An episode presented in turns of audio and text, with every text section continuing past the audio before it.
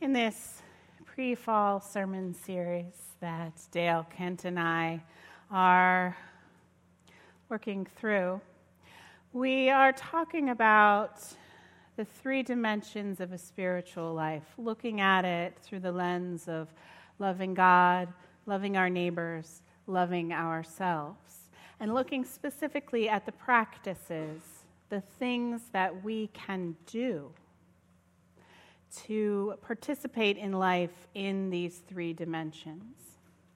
And today, our scripture reading and the message that follows is on the practice of compassion.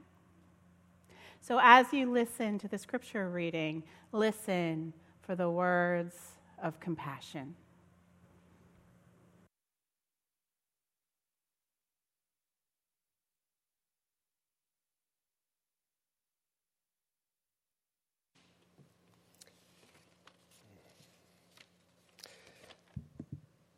This morning's readings are from Psalm 103 in the Common English Bible, as well as from John verses uh, chapter 8 verses 1 through 11, again in the Common English Bible. The Lord works righteousness, does justice for all who are oppressed. God made his ways known to Moses made his deeds known to the Israelites. The Lord is compassionate and merciful, very patient and full of faithful love. God won't always play the judge. He won't be angry forever. He does not deal with us according to our sin or repay us according to our wrongdoing because as high as heaven is above the earth, that's how large God's faithful love is for those who honor Him. As far as east is from west, that's how far God has removed our sin from us. Like a parent feels compassion for their children, that's how God feels compassion for those who honor Him. Because God knows how we're made, God remembers we're just dust. And from the New Testament, and Jesus went to the Mount of Olives. Early in the morning, he returned to the temple. All the people gathered around him and he sat down and taught them.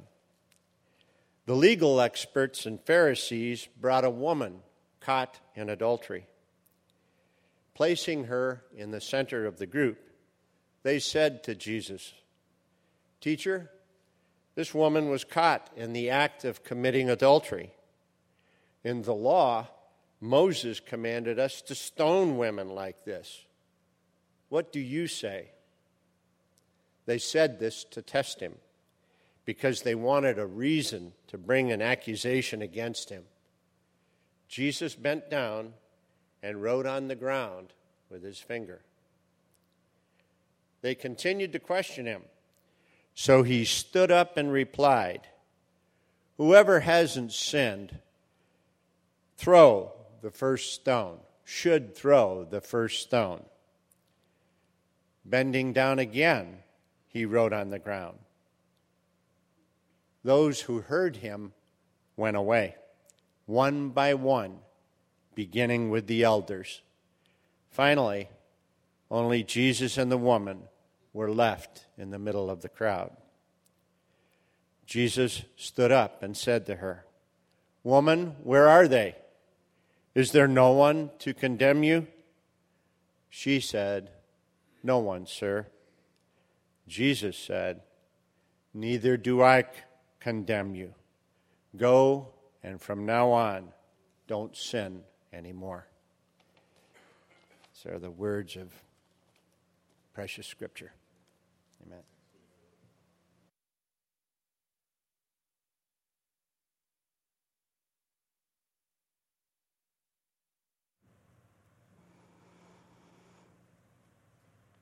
So, a little secret about my own style of preaching is usually the sermon topic lands on something that I'm wrestling with, something that I'm trying to work through. uh, often it's something I'm feeling particularly upset by or distressed. And the process of writing the sermon is also a process of me talking myself into hope. So that is what is going to happen today. and as we go through the message today, think about a couple of questions. These are questions that have been on my mind all week. The first question is Given the state of the world today, do you think that we are running out of compassion?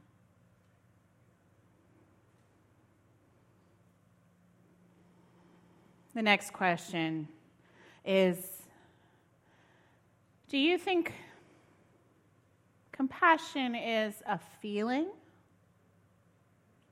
or a behavior, an action? And the last question Do you think that your own personality is fixed? set in the amount of compassion you are able to feel or to show.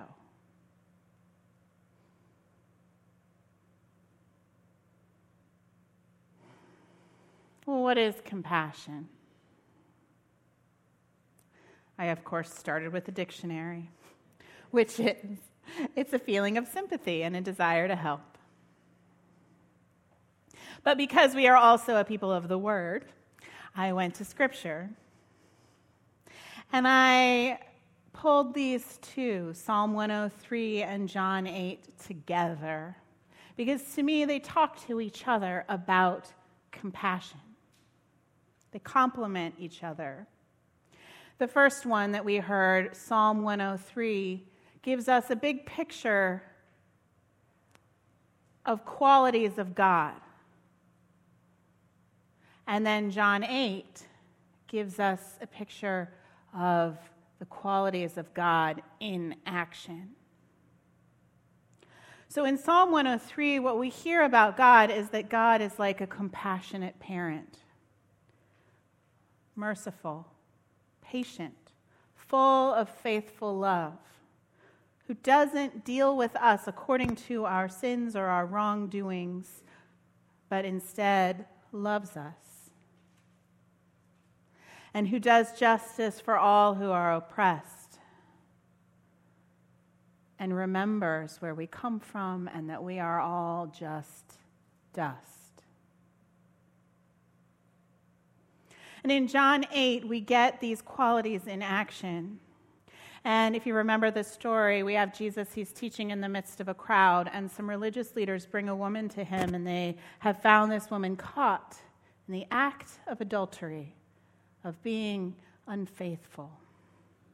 And they are within their rights in the law to stone her. And they want to know what Jesus is going to say that they should do. But Jesus, who has these qualities of compassion, does not deal with her according to her sin, but instead deals with her in love. And part of why I think these two talk to, to each other is something that you won't necessarily find in the scholarly literature. I'm going to confess that I thought it up. But Jesus is writing on the ground. This is very mysterious. It doesn't say what he's writing. They bring this woman, and he bends over and he writes in the dirt with his finger. And that touching of the dirt makes me think of dust. Does it kick up a little cloud of dust? Is this a reminder that we each are all dust? That each of the religious leaders that have brought this woman forward and the woman herself are each dust? And therefore, to be dealt with with love and compassion. And what Jesus does is asks everyone to take a look at their own sin. If they're going to condemn her, well, look inside first. And who is without sin? Well, nobody.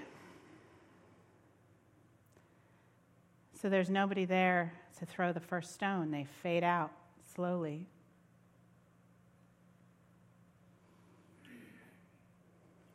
Jesus has dealt with her with love, with compassion, merciful.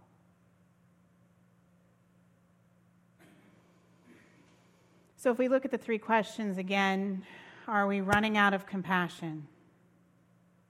Is compassion a feeling or, or a behavior, or, or both?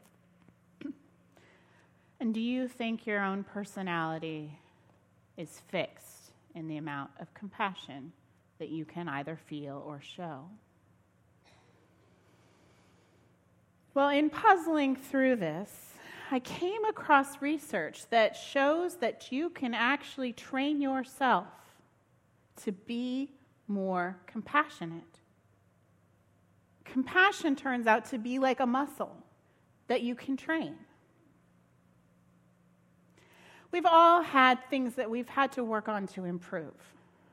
Maybe you're a musician, maybe you've played a sport, maybe you have had a health setback and had to go through physical therapy or occupational therapy and had to work to improve a skill.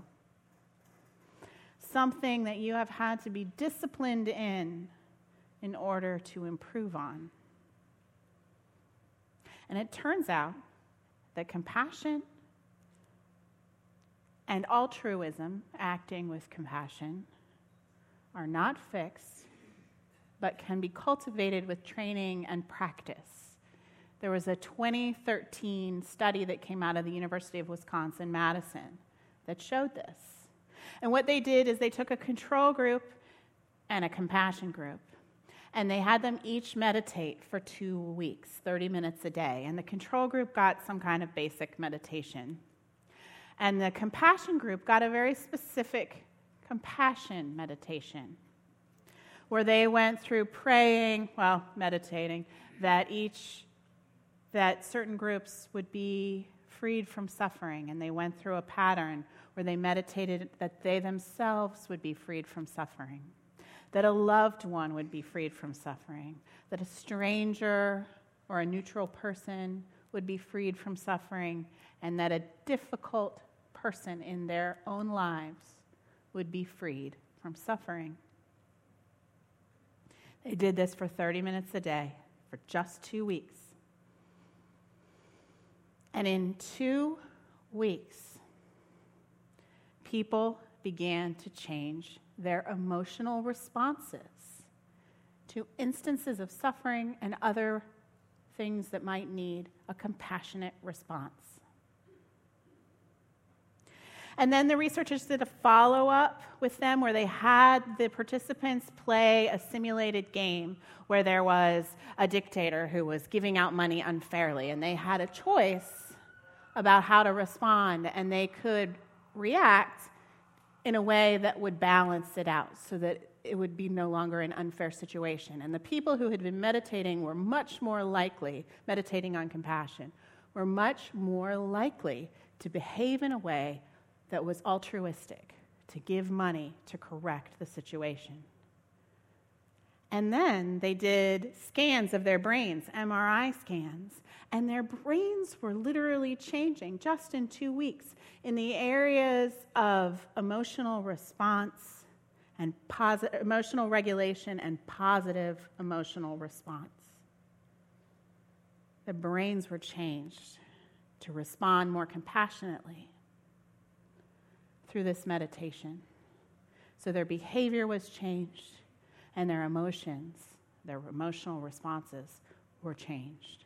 Just two weeks. And I found this very hopeful because if you can take a group of people for two weeks and train them to meditate and increase their compassion, then compassion is not finite. It's not fixed, the amount of compassion in the world. We can literally grow it, we can make more compassion. We can literally train ourselves to add more compassion to the world. Why would we want to do this? I mean, in some ways, that's an obvious question. But as disciples, we'll go to Scripture. And Paul in 2 Corinthians says that God is like a compassionate father, God is a God of all comfort, and He is the one who comforts us in all our trouble so that we can comfort other people who are in every kind of trouble. So God sent Jesus Christ to us to comfort us so that we may comfort other people who are in trouble. I chose the scripture from John 8 on purpose to look at compassion because we have a lot of stories of Jesus showing compassion in the Gospels, but a lot of times what we see is compassion towards someone who is ill, someone who has been blind or who's been deaf or who suffers from what we would interpret as some kind of mental disturbance. And looking back from the distance of 2,000 years, it's, it's easy for us with our modern lens to interpret those as obviously issues that need compassion even though at in jesus' time people who had those kinds of things were suffering from those kinds of things were often looked upon as sinners like they brought it on themselves. We as with our modern brains look back and say oh well we know that people don't create their own blindness or their own illness. But we still would say most of us would say adultery is bad.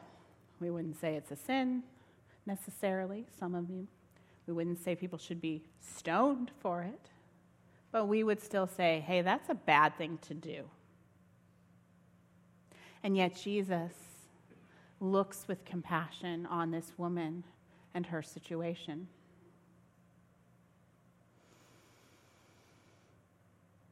He comforts her and sends her off with the command to sin no more.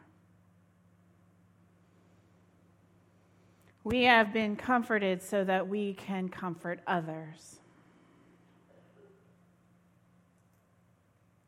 If you are interested in training your compassion muscle,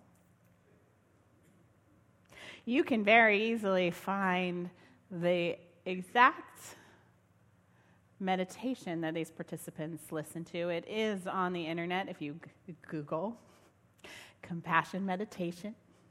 University of Wisconsin. You'll find it. In fact, I did um, a little deep internet dive to, as I'm doing the research, and I found the, the doctor who did the, um, the study, and she is no longer in Wisconsin. She's at UCSF. And I emailed her to say, hey, I'm going to be preaching about your thing. she emailed me back. That was nice. um, and I actually asked her, Do you have any specific Christian meditations have you come across in your research? And she hadn't. And she sent me some other resources. Um, because they definitely secularized this meditation, and it was, it was drawn from um, Buddhist meditation. Um, and there's also this what's the difference between meditation and prayer? I don't know. That will be my next puzzle. My next sermon is on meditation specifically. I don't know if there is a difference. I think sometimes we use the word meditation when we really mean prayer because it's more comfortable in this time and this place to say I'm going to meditate than it is to say I'm going to go pray. But there are lots of versions of this compassion meditation, which I am going to now treat as a prayer.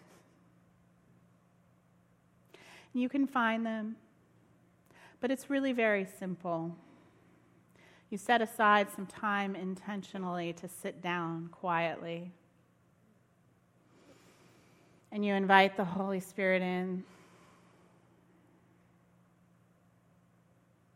And then you pray for yourself. You pray that you may be free from anxiety, from hatred, from anger, and filled with God's compassion and freed from suffering. And then you bring to mind someone that you love And you pray that that someone that you love will be free from anxiety, from hatred, from anger, and filled with God's compassion and freed from suffering. And then you bring to mind a stranger or someone that's neutral to you, you that you don't have strong feelings about either way, or a group of people. And you pray that they may be freed from anxiety, from hatred, from anger, and filled with God's compassion and freed from suffering.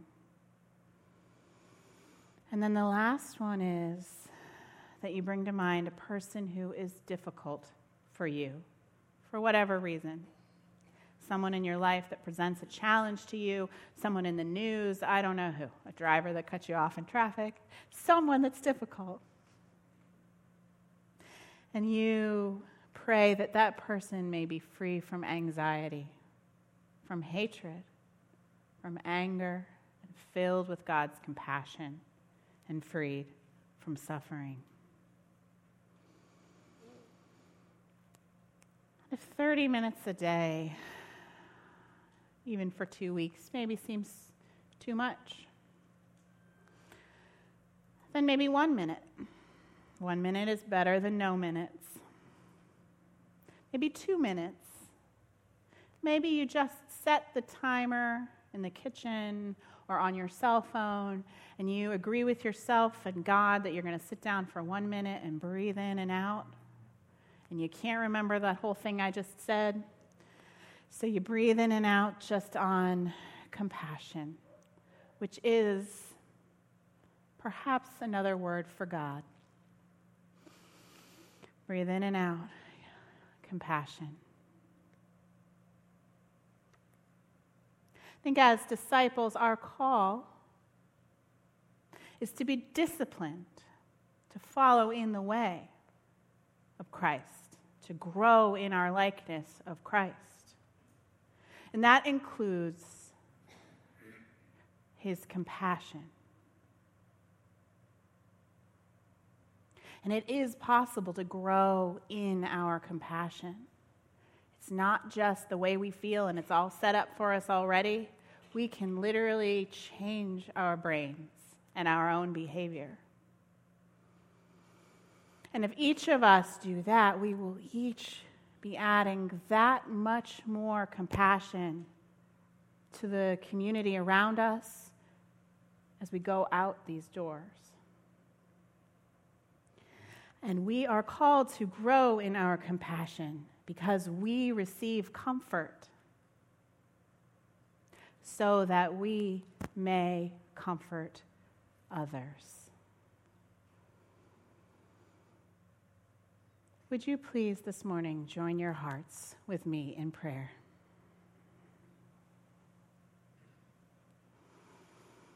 God of all comfort, God of compassion, you who do not deal with us according to our sins, but according to your abundant love. We pray that each of us today individually may be free from anxiety, free from hatred, free from anger, and filled with your compassion and freed from suffering. Each of us in this room has people that we love dearly, and we pray that our loved ones may be free from anxiety free from hatred, free from anger, filled with your compassion, and freed from suffering. There are people outside the walls of this church who are strangers to us still, who are not yet friends. And we pray that they may be free from anxiety, free from hatred, free from anger, filled with your compassion and freed from suffering. And each of us have people in our lives who are difficult for us, Even with our good hearts and our strong desire to do your will, we have people that challenge us. And we pray that those challenging people may be free from anxiety, free from hatred, free from anger, filled with your compassion, and freed from suffering. We pray all this in gratitude that you sent Jesus Christ to comfort us. And we pray that you give us the courage and the strength and the discipline to be a comfort to others. We pray all this in Jesus' name. Amen.